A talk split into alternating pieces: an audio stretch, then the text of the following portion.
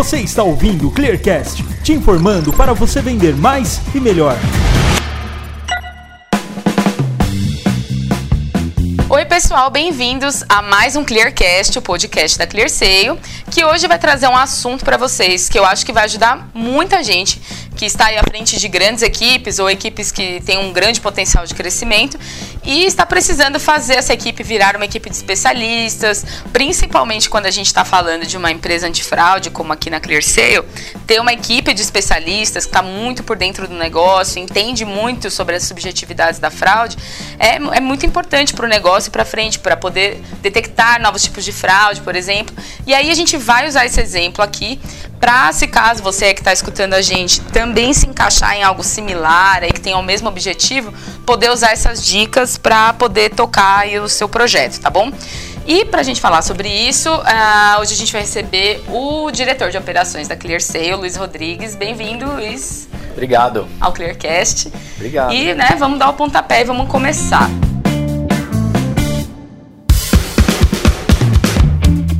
Primeira pergunta que eu tenho para você. Você alguma vez já tinha imaginado estar nessa posição de diretor com uma equipe grande, né? Fala um pouco para a gente da sua jornada profissional. Tá bom. Sim, eu tinha imaginado. Eu sempre tive muita clareza de que eu queria fazer faculdade de administração de empresas e eu fiz por convicção e não por conveniência. Eu sei que tem aquela aquela piadinha, né? Quem fez ADM é quem não sabia direito o que queria fazer e tal. Mas no meu caso era uma coisa que eu sempre quis fazer. Então o sonho de todo garoto que faz faculdade de administração um dia é ser dono de alguma coisa, ter um cargo relevante. Então, claro. então eu pensava nisso já desde os 18 lá, 19, por aí. Legal. Quantas pessoas tem na equipe aqui da ClearSale? Hoje, comigo, aproximadamente mil pessoas. Mil pessoas. Gente, vou... Um número redondo. Vou né? repetir. mil pessoas. Mas assim, não se assustem, você tem vários líderes, né, dentro dessa equipe claro, para te ajudar. Claro, tem um time maravilhoso que me ajuda. Então existem os gerentes de operações, com eles existem os coordenadores de operações, na sequência os supervisores, né? E aí cada supervisor tem um time aí de mais ou menos 20 né, operadores, 20 analistas de fraudes, né, de risco. Sim, você acha que essa pode ser uma boa dica já para quem está escutando a gente, de você, se você tem uma equipe muito grande, você ter assim, umas pessoas de confiança para te ajudar? Muito, sim. Eu acho que um dos, um dos segredos é você construir uma estrutura legal. E aí você vai recheando essa estrutura com os melhores profissionais. Quando eu cheguei na, na, na ClearSale, é, e eu tô aqui há aproximadamente sete anos, a operação tinha nem 200 pessoas, né? Então hoje, para quem olha, fala, ó, oh, mil pessoas. O Luiz, além de ter lá a autenticação, né, onde estão mais ou menos aí 900 pessoas dessas mil, 800, 900 pessoas, eu tenho outras áreas, né?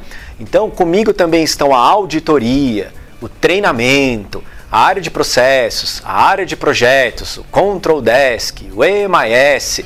é muita coisa. E isso foi sendo construído ao longo dos anos. Antes não tinha nada disso, né? Quem treinava era o mesmo que auditava, que era o mesmo que ajudava, era tudo aquela coisa de, de começo. Né? Então a nossa história é uma história muito bonita aqui na, na ClearSale, me orgulho muito dela. Eu cheguei, a operação já existia, mas era pequenininha. Né?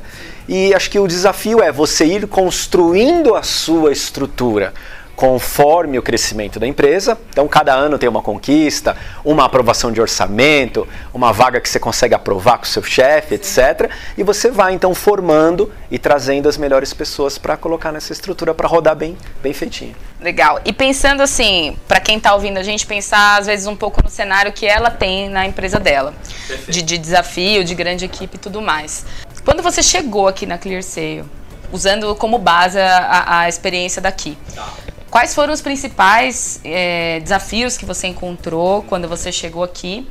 E assim, às vezes a pessoa tá meio perdida aí que tá ouvindo a gente. Por onde começar, né? Eu tenho uma, uma bucha, né? uma equipe imensa e eu não, não sei direito por onde começar. Que dica você tem para dar? Acho que eu tenho duas dicas principais, assim, né? Primeiro, saber se esse é um desafio que você quer encarar. Então, quando eu entrei na ClearSale, eu não conhecia fraudes. Eu conhecia muito operações, eu tinha quase 20 anos de experiência em operações, mas não em fraudes. E eu achei que seria super legal trabalhar com fraudes. Então eu entrei de cabeça nesse desafio. Então isso é uma coisa. Sim. Outra coisa bem diferente era, depois dessa decisão tomada e, e, e na minha entrada naquele Erceio, era saber quais eram os desafios da minha operação. E aí né, os meus desafios da época e que continuam sendo meus desafios até hoje, que foram me passados né, pelo meu gestor na época, eram: eu tinha que entregar três coisas. Né, e, e não tinha outro jeito. Eu fui contratado para entregar com excelência três coisas: pouquíssimas fraudes, muitas aprovações, nosso cliente não pode perder venda, e fazer essas duas coisas muito rapidamente. Então era, os meus, era o meu triângulo. Luiz, faça rápido Venda muito com pouca fraude. Então aí eu juntei o meu desafio pessoal com esse desafio da operação da Clear Sale na época. Esta clareza guiou todas as minhas ações e decisões. Unir é o seu objetivo Exatamente. profissional é. com o pessoal. Uhum. Então juntou o que eu sabia fazer com o que eu queria fazer. tá Legal. Você acha que algumas pessoas podem ter medo, por exemplo, de expandir muito uma equipe? Não sei se às vezes quem, quem tem esse desafio fica pensando, meu Deus, uma equipe de não sei quantas mil pessoas, será que é necessário? Como você acha que, que dá para enxergar essa necessidade? De... Eu já tive esse receio várias vezes ao longo da minha carreira, e lá se vão 25 anos, mas eu fui aprendendo a ir me acalmando, né? Então eu acho que uma coisa legal para a gente pensar é essas pessoas nessa quantidade, isso é necessário? Eu acho que essa é a primeira barreira. Se você está muito consciente de que o melhor caminho para a companhia, se você já tentou outras coisas, que passou por tecnologia, que passou por melhorar processo, que passou por melhorar produtividade, você já rodou o seu PDCA e se agora você precisa então crescer, aí você relaxa e cresce direitinho. Uhum. Então eu sei que eu tenho que crescer. E aí eu vou crescendo devagarzinho conforme o crescimento da empresa. Às vezes entram turmas menores, às vezes são turmas de reposição, às vezes a gente está felicíssimo porque fechou um negócio super grande e precisa crescer uma turma grande. Teve um cliente que a gente fechou recentemente, um cliente grande, e para esse cliente a gente contratou numa tacada só 200 pessoas. Né? Se fosse em outro momento da minha carreira, isso teria me gerado um grande susto. Mas a essa altura do campeonato, 200 foi uma delícia de fazer. Falei, ah, fazia tempo que eu queria uma coisa maior.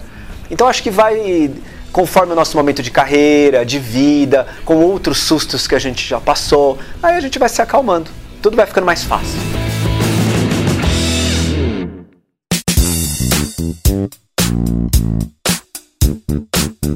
Não sei se você acha válido pensar nisso, mas porque acho que tem muita gente que tem medo desse crescimento de quadro de funcionário mesmo, uhum. para o seu produto acabar ficando caro, né? O mercado sim. achar o seu produto caro sim, e falar, sim, pô, mas você tem não sei quantas mil pessoas aí. Acho que é, é válido encontrar esse balanço aí do valor, né, e não do preço. E isso é importantíssimo de a gente pensar, porque você, porque senão você não vai estar crescendo de maneira sustentável. Então, embora eu tenha, é, embora eu esteja contando aqui que a gente, grosso modo, em grandes números, tenha saído em sete anos de 170, 200 pessoas para mil, junto com todo esse caminho aconteceu muita melhoria de tecnologia e de inteligência, mas muita mesmo. Se a gente tivesse num contexto de sete anos atrás, hoje, obviamente, a gente precisaria ter duas, três mil pessoas. Então pode parecer que a gente cresceu muito, mas proporcionalmente a gente não cresceu quase nada, porque a gente melhorou muito, muito, muito, muito a eficiência.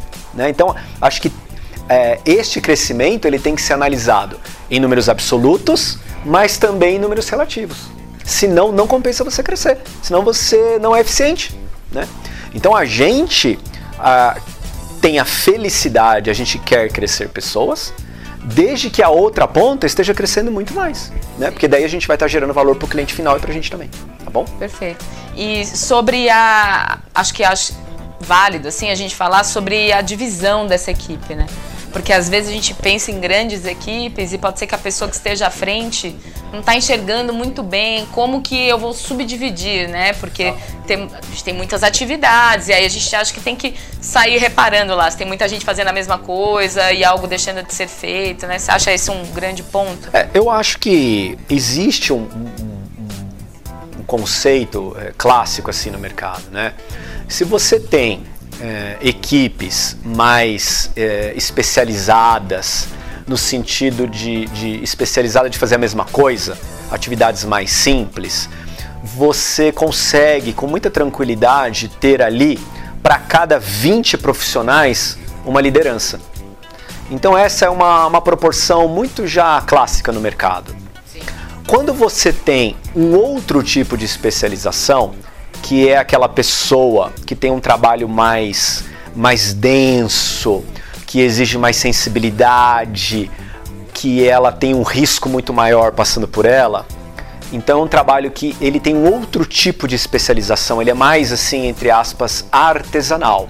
E aí, com uma menor quantidade de profissionais, você já precisa de uma liderança porque é mais ali, é, numa uma metáfora talvez meia ruim, é, é mais boutique. Né? Uhum. Né? então a gente tem que ter essa sensibilidade. Na nossa operação, existem turmas com um líder para cada 20 profissionais, mas eu também tenho outras turmas muito diferentes que analisam pedidos complicadíssimos, estão num outro momento de carreira, né? embora sejam especialistas, e onde uma menor quantidade de pessoas já tem uma liderança. Acho que muito do que, do que você falou agora, Luiz, tem a ver também com identificar, então, pelo que você estava falando, a densidade das atividades que essas pessoas têm para identificar o tamanho das equipes e tudo mais, não é isso? Isso, é. Quando eu falei densidade, é a dificuldade do trabalho, né? Então, geralmente a gente faz assim. Vamos imaginar que a gente contratou uma turma nova de profissionais. Então, vai existir um, um aprendizado natural dessas pessoas.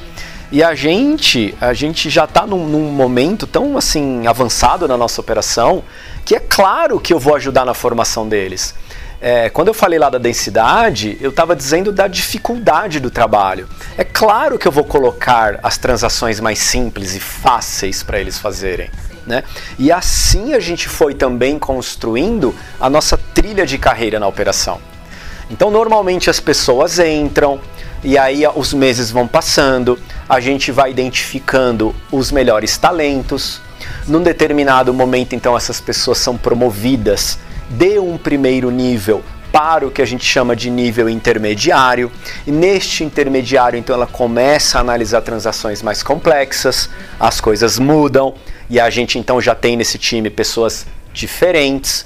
E aí essas pessoas continuam a entregar os seus resultados e num outro momento ela cresce de novo e ela vai para o que a gente chama então de segundo nível, que daí tem uma especialização bem mais profunda, as transações são bem mais complexas, é uma quantidade bem menor de pessoas que está nessa posição, ele já está na segunda promoção, e aí então lá a coisa é bem mais complicada mesmo. E assim a gente vai exercitando a nossa trilha de carreira. Demora bastante tempo para a gente formar um profissional para o segundo nível. Não é fácil. Exige muita sensibilidade, muito trato com a pessoa, um processo de formação nossa. A gente tem um know-how de muitos anos nisso. Não é fácil você formar um profissional que vai analisar esses pedidos complicadíssimos, essas transações muito complicadas. Então a gente tem aí uma, uma escola de profissionais para formar esse pessoal todo. Então, eu acho até que vale para quem está é, escutando a gente reforçar. Olha, como o Luiz disse, não é fácil né, formar profissionais especialistas que entendam profundamente o negócio. Então, acho que fica como uma dica aí para você que está escutando também que dê valor para a prata da casa, né? Não Isso, vamos ficar toda hora é, trazendo, é. ah, não, tem que trazer alguém de fora para resolver problema tenta, né, dar, dar, aquela atenção, analisar quem está ali junto, né? Porque vale muito a pena, né, Luiz? Eu adoro isso. A gente traz é, profissionais do mercado claro. quando não tem jeito e para posições mais específicas. Então estou falando agora de um, de um, de um control desk, de um um analista de treinamento, alguma coisa assim.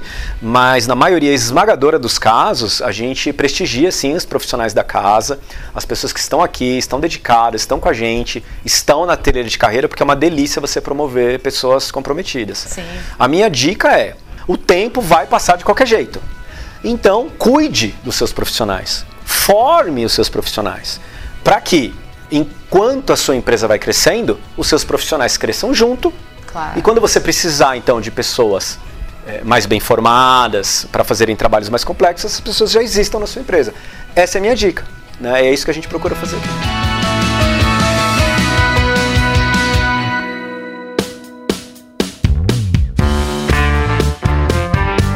Voltando um pouco nessa história de, de uma equipe grande com vários líderes. Como foi para você, e aí vai ser, tenho certeza que vai servir de dica para quem está ouvindo, Aham. alinhar com todas essas lideranças os direcionamentos que estavam ali na sua cabeça e os direcionamentos da empresa, porque aí você tem que fazer todo mundo andar na mesma linha, né, no mesmo trilho.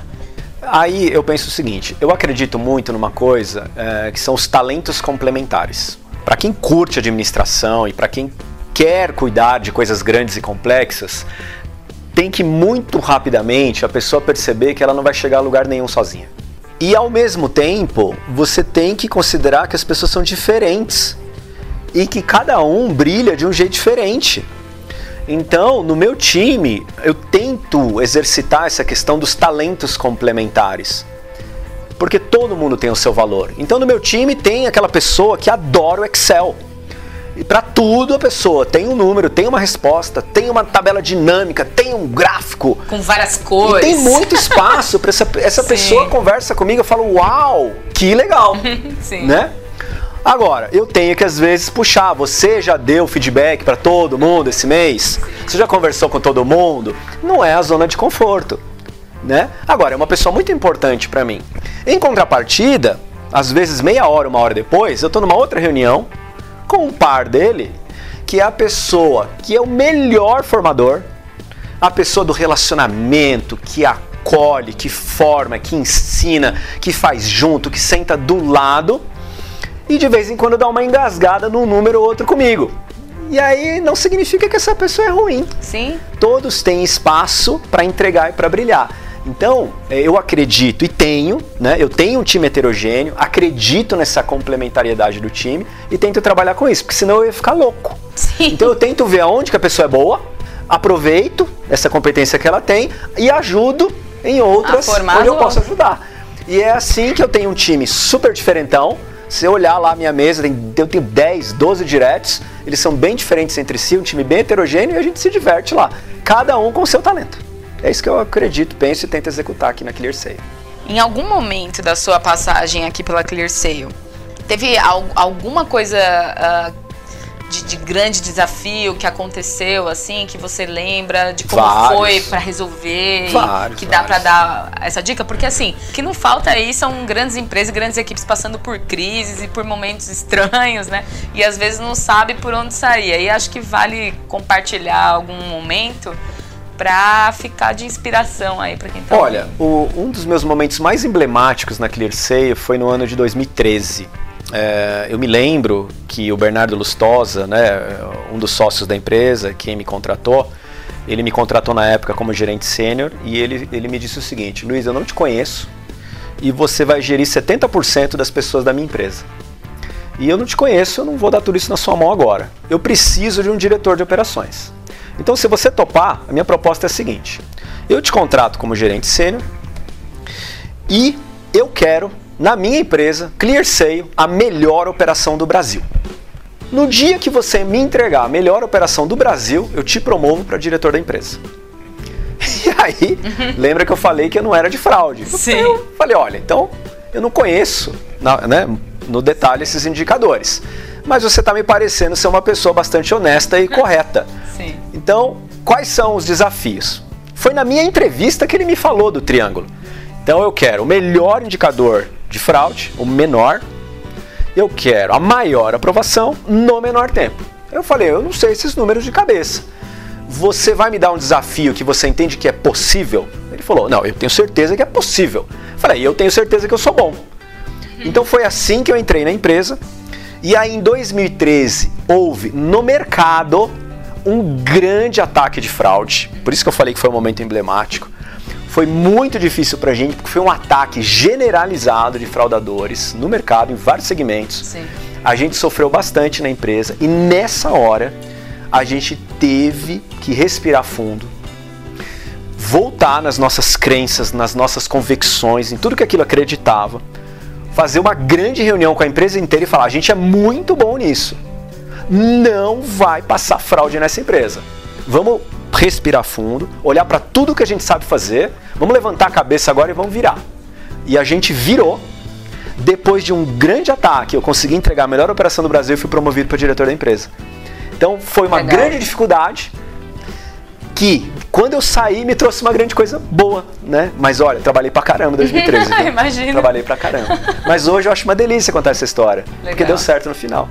E, Esse é um exemplo de sim, vários. Claro. Eu poderia falar aquele momento que a gente fechou um grande contrato e teve que contratar 200 pessoas. Nem nesse prédio cabia. Sim. E corre alugar o prédio da frente, fazer treinamento no hotel aqui perto. E aí foi, foi outro importante é desafio. É resolver, o importante né? é a gente se divertir, ter a convicção que você está fazendo a coisa certa e entregar valor para o cliente final. Esse é o nosso negócio. Porque senão ele não, não, vai fazer sentido ele ficar com a gente. Claro. Então acho que o grande aprendizado desse exemplo, como você disse, é quando desce boom, esse medo, né? Alguma situação assim, como você disse, voltar nas raízes né, da empresa, no que a empresa acredita, né? Nos seus valores, nas suas crenças, o que, que você acredita, qual é a sua proposta de valor, para que, que você existe, o que, que você quer entregar para o cliente final.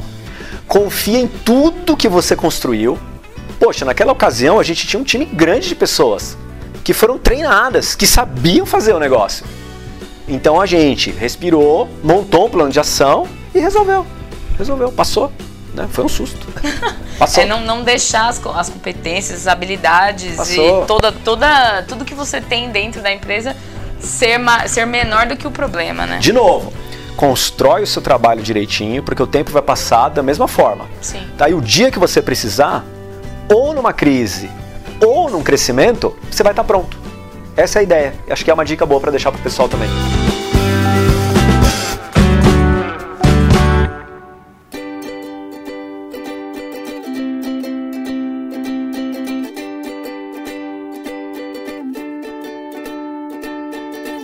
Tem uma outra questão também que eu tenho certeza que martela a cabeça de muita gente que, que tem empresa com grandes equipes, uhum. é a valorização de pessoas, né? Porque para você manter uma equipe de especialistas, formar uma equipe de especialistas que leva um bom tempo, se você não valorizar o lado pessoal do, do profissional, essa pessoa vai embora, né? É, eu, eu acho que, que hoje em dia, é, com esse desemprego, infelizmente, do tamanho que tá, tem gente que fecha os olhos para isso. Então, essas coisas, elas passam. As crises, elas passam. Sim. E eu tenho muito orgulho de dizer que num passado não muito distante, quando as taxas de desemprego estavam baixíssimas, nesses momentos as pessoas queriam estar com a gente. Então hoje é muito fácil você falar em turnover baixo, com esse desemprego do tamanho que está. É fácil. Mas eu quero ver você falar em turnover baixo quando o país está no momento legal, quando a taxa de desemprego está baixa. Então, nesses momentos, as pessoas queriam estar conosco. Então, você tem que fazer uma construção de base para você ter as pessoas querendo estar com você, né? É, teve um trabalho que a gente fez aqui na ClearSay uma vez que eu achei super legal, é, que era um trabalho para a gente construir frases na época que estavam relacionadas com a nossa cultura. Nunca, a gente teve quase 20 frases que as pessoas escreveram, né? E eu adorava uma frase, que era a, a frase número 11, se não me engano, era assim: Escolhi permanecer na ClearSale. Eu achava aquilo tão bonito, né? Porque é uma escolha de cada um. Sim. Porque oferta de emprego tem, né? Para as pessoas boas, Bárbara, não falta emprego. Nesses que a gente costuma focar, né? Como é que eu faço então para esses excelentes quererem estar sempre comigo? Acho que é por aí o caminho, tá? Tornar uh, a empresa um ambiente legal, onde a pessoa possa crescer, onde ela ensine para gente, aprenda com a gente, o profissional e a pessoa juntas, porque não tem como a gente fingir que uhum. isso anda separado, não dá mais. Né? O mundo mudou muito, não é assim aquelas frases antigas, né, de muitos anos atrás, né, entrou na empresa, né, só pro... para, isso não existe mais, gente, né? A pessoa e o profissional é uma coisa só hoje em dia, né? Eu acredito nisso.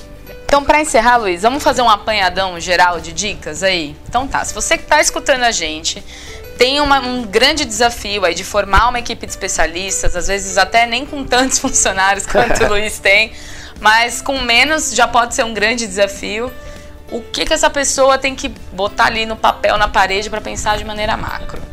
Bom, então, dando uma retomada geral, acho que ela tem que ter o desafio dela pessoalmente muito claro, porque senão ela vai ser uma pessoa infeliz, uma pessoa triste. Tem que ver se ela tem tesão no que ela está fazendo. Sim.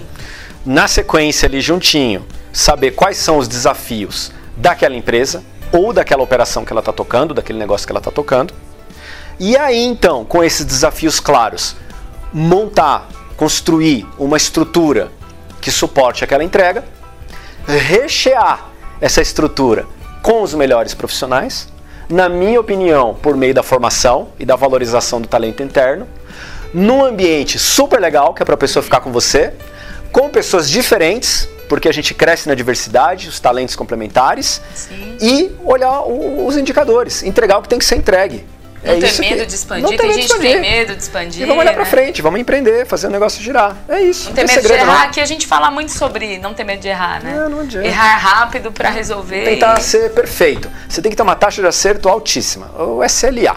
Você tem que, se você ficar se martirizando muito por um errinho que você cometeu, você não vai olhar as 99 outras coisas que você fez legal. Então acerta 99, errou uma, bola pra frente, esquece, vambora. Senão não, não fecha a conta no final. A perfeição não, não, não, não Não compensa existe. muito não. Vai no ótimo que tá bom.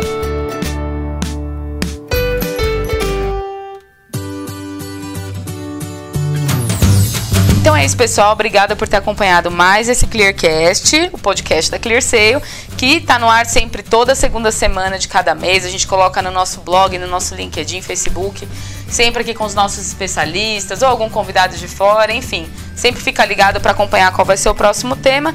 Nos sigam nas nossas redes sociais, YouTube, LinkedIn, Facebook, fica de olho no blog. Se assinar o nosso blog, recebe por e-mail todos os, tudo que a gente posta aí toda semana. Tem pelo menos dois ou três conteúdos novos por semana para vocês ficarem ligados, tá bom? Muito obrigada e até a próxima. Obrigado, sucesso para todo mundo. Valeu, gente. Tchau.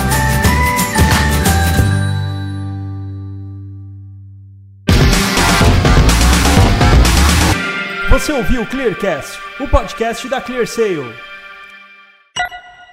Este podcast foi editado por Gup Comunicação.